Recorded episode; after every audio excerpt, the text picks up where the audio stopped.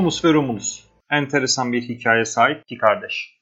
Roma şehrinin kuruluşu, Bozkurt destanı, Hz. İsa, Habil ve Kabil'in hikayesinin benzerliklerini bulmak için önce Remus ve Romulus'un hikayesini en başa, Truva'ya ve Truva'nın Hector'dan sonraki iki numaralı kahramanı Hector'un kuzeni Aenas'a kadar sarmak gerekiyor. Truva, Yunanlara yenilip işgal edildikten sonra Aenas, hayatta kalan bir kısım Truvalı ile birlikte annesi Afrodit'in yol göstermesi sayesinde Akdeniz'e açılır ve maceralı bir yolculuktan sonra İtalya'ya varır. Tiber Nehri civarında bir yerleşim kurar.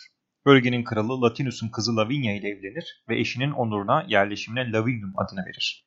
Lavinium daha sonra Albalonga adını alacak olan şehrin ilk adımıdır. Evet, Albalonga'ya geldik. Albalonga Aenas'ın soyundan gelenlerle yönetilir. Aradan birkaç yüzyıl geçer, Albalonga tahtında Numitor oturmaktadır. Numitor'un kızı ise Silvia Rhea'dır. Numitor'un kardeşi Amulius, Numitor'u tahttan indirir, Numitor'un erkek çocuklarını öldürür ve kızı Rhea Silvia'yı ise erkek çocuk doğuramaması için göstermelik bir onur payesi vererek bir Vesta vakifesi yapar. Ödül görünümlü ceza, emeklilik için gün sayan memuru görünüşte bir terfi ile bin kilometre ötedeki daha üst bir mevkiye atamak gibi. Vesta bakireleri Tanrıça Vesta'nın kutsal bakire rahibeleridir. Ömürleri boyunca bakire kalmaları gerekir, vekaletlerini korumamaların cezası ise ölümdür. Burada iş ilginçleşmeye başlıyor. Rhea Silva Tanrı Mars tarafından hamile bırakılıyor. Kendisinin anlatımına göre Rhea Silva Mars tarafından tecavüze uğramış. Rhea Silva'nın bu tecavüzden ikiz çocukları oluyor. Evet, doğru tahmin Remus ve Romulus. Remus ve Romulus hem devrik kral Numitor'un torunları olarak hem de Tanrı Mars'ın oğulları olarak tahta hak iddia edebileceklerinden gaspçı kral Amulius yılanın başını küçükken ezmek gerekir diyerek askerlerine ikizleri Tiber Nehri'nde boğarak öldürmeleri için emir veriyor. Fakat benzer pek çok efsanede olduğu gibi askerler çocuklara kıyamaz ve ne de olsa nehirde ölecekleri düşüncesiyle annelerinin onları taşkın nedeniyle yatağı değişmiş olan Tiber Nehri'ne bırakmasına göz yumarlar. Çocuklar bugün de aynı adı taşıyan Palatin tepesi eteklerinde bir kurt tarafından bulunurlar ve bu kurt tarafından emzirilerek büyütülürler.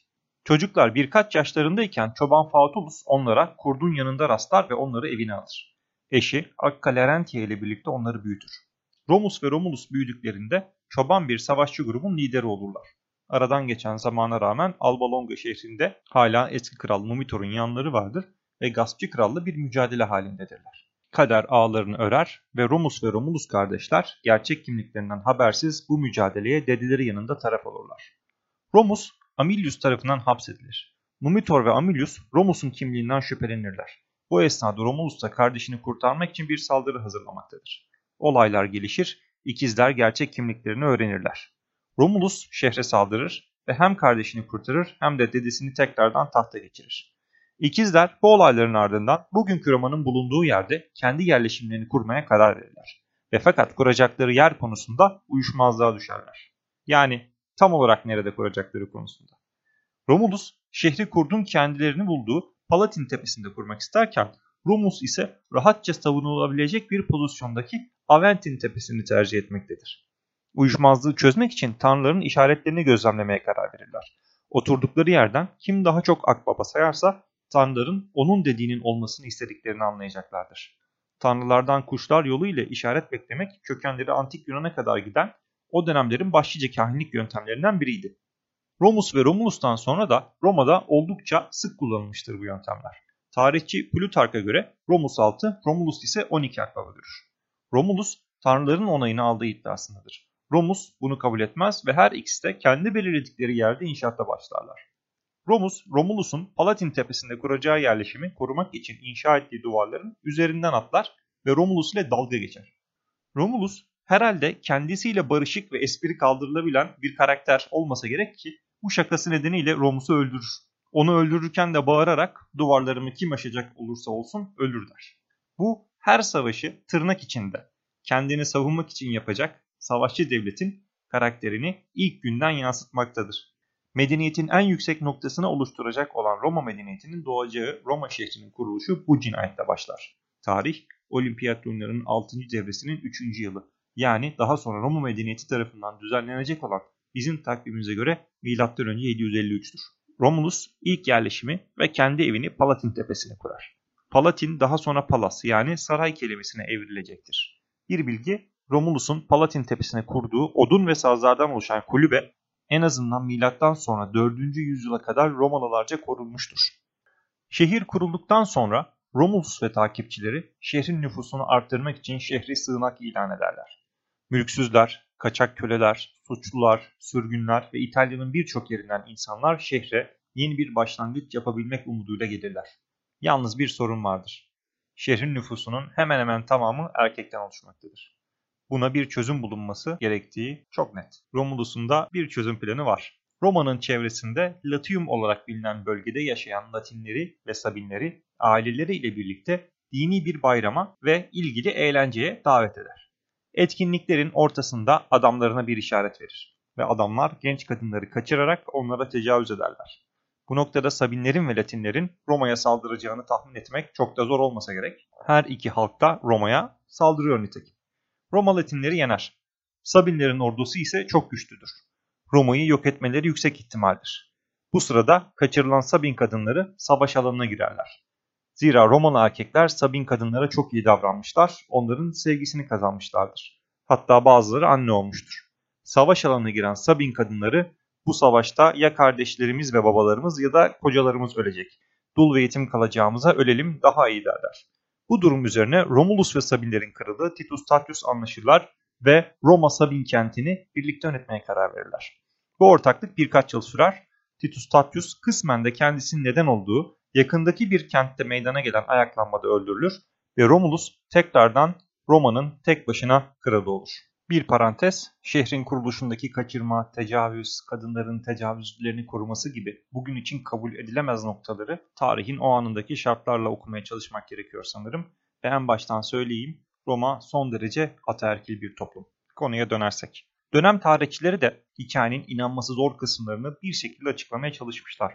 Örneğin Titus Livius, Tiber Nehri kıyısında çocukları bulan Lupa'nın konuşma dilinde fahişe olarak da kullanılmasından kaynaklı çocukları bir fahişenin bulmuş olabileceğini düşünmektedir. Buna benzer birçok açıklama çabası Cumhuriyet ve İmparatorluk dönemleri Romalı tarihçileri arasında mevcuttur. Romus ve Romulus hikayesinde Roma'nın sonraki haliyle de birçok paralellik mevcuttur. Şehrin iki kardeş tarafından kurulması ve sonrasında Cumhuriyet'in iki eşit konsül tarafından yönetilmesi, Roma'nın kurulurken bir sığınak olması, Cumhuriyet ve İmparatorluğun da yabancıları içine almaktaki olağanüstü başarısı bence başlıca benzerlikler. Bir de örneğin Antik Yunan'da köleleri azat etme uygulaması yaygın değilken ve azat edilen köleler de yurttaş olamazken, Roma'da köle azat etmek çok yaygındır ve hatta teşvik edilir. Azat edilen köleler yurttaş olur ve özgür yurttaşlarla hemen hemen aynı haklara sahiptirler. Bu sanıyorum şehrin sığınak olarak kurulması ile ilgili köklerinden geliyor olabilir. Azat edilmiş köleler o kadar çoktu ki milattan sonra ikinci yüzyılda Roma'nın yurttaşlarının çoğunluğunun soyu bir noktada kölelere dayanıyordu. Görünüyor ki Romalılar iyi ya da kötü Romulus'un ayak izlerini takip etmişler. Romus ve Romulus hikayesinde dikkatinizi çekmiştir Hazreti Meryem ve Hazreti İsa, Bozkurt Destanı, Habil ve Kabil anlatıları arasında enteresan benzerlikler mevcut. Gerçi benzerlikler Almanya'dan Hindistan'a kadar birçok topluluğun anlatılarında da mevcut. Romus ve Romulus da Hazreti İsa da bakire anneler tarafından doğurulmuştur. Her iki bakire anneyi de Tanrı hamile bırakmıştır. Hem Romus ve Romulus hem de Hz. İsa marangozluğun yanında çobandır da. Mitolojik olmayan bir benzerlik ise Hz. İsa ve Romus ve Romulus'un kurdukları din ve medeniyetin sonunda birleşmesidir. Tabi Roma medeniyetinin dolaylı etkisi kanıcı çok daha yaygın. Bozkurt Destanı'nın birbirine benzeyen iki ayrı söyleyişi bulunmaktadır. Ben daha yaygın olandan bahsedeceğim.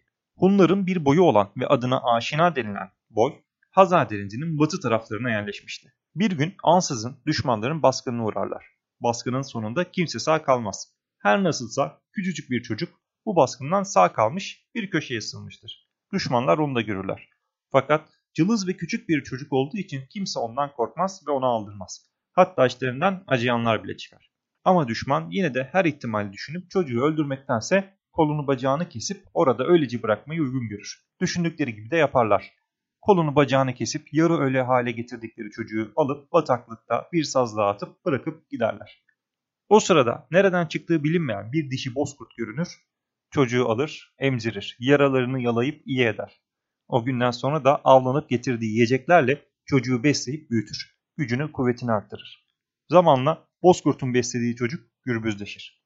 Günlerden bir gün baskın yapıp Anşina soyunu yok eden düşman başbuğu, kolunu bacağını keserek sazlığa attıkları çocuğun yaşadığını öğrenir. Adamlar gönderip durumunu öğrenmek, sağ kaldıysa öldürmek ister. Bozkurt destanı bundan sonra da devam ediyor. Fakat yayının konusu olan benzerlikler buraya kadar. Her iki efsanede de çocukları öldürmeye kıyamayan düşman askeri onu ölüme terk ediyor. Her iki efsanede de dişi kurt çocukları emziriyor ve besliyor. Ve çocuklar kendilerinden sonra gelecek büyük bir gücün kurucusu oluyorlar. Habil ve Kabil bildiğiniz üzere Hazreti Adem ve Hazreti Havva'nın çocuklarıdır. İkisi de Tanrı'ya adak adarlar. Habil çoban, Kabil ise çiftçidir. Habil sürüsünde ilk doğan hayvanlardan bazılarını, özellikle de yağlarını adak adar. Kabil ise meyve ve tahıl adak adar. Ancak bu adak özenle seçilmiş değildir. Tanrı Habil'in adağını kabul eder, Kabil'inkini ise reddeder. Kabil kıskançlıkta kardeşini öldürür. Bütün bu anlatılar arasındaki benzerlik birçok şekilde açıklanabilir. Ancak hiçbir açıklamanın doğruluğu kesin değildir. Benzerlik, tanrısal bir müdahalenin işareti olabileceği gibi tamamıyla insan topluluklarının etkileşimine dayalı yahut bambaşka ihtimallere ilişkin de olabilir. Ben benzerlikleri vurgulamakla yetinip gerisini merakla dinlere bırakıyorum. Bu bölümde ilk kral Romulus'u ve kardeşini anlattım. Bir sonraki bölümde görüşmek üzere, hoşçakalın.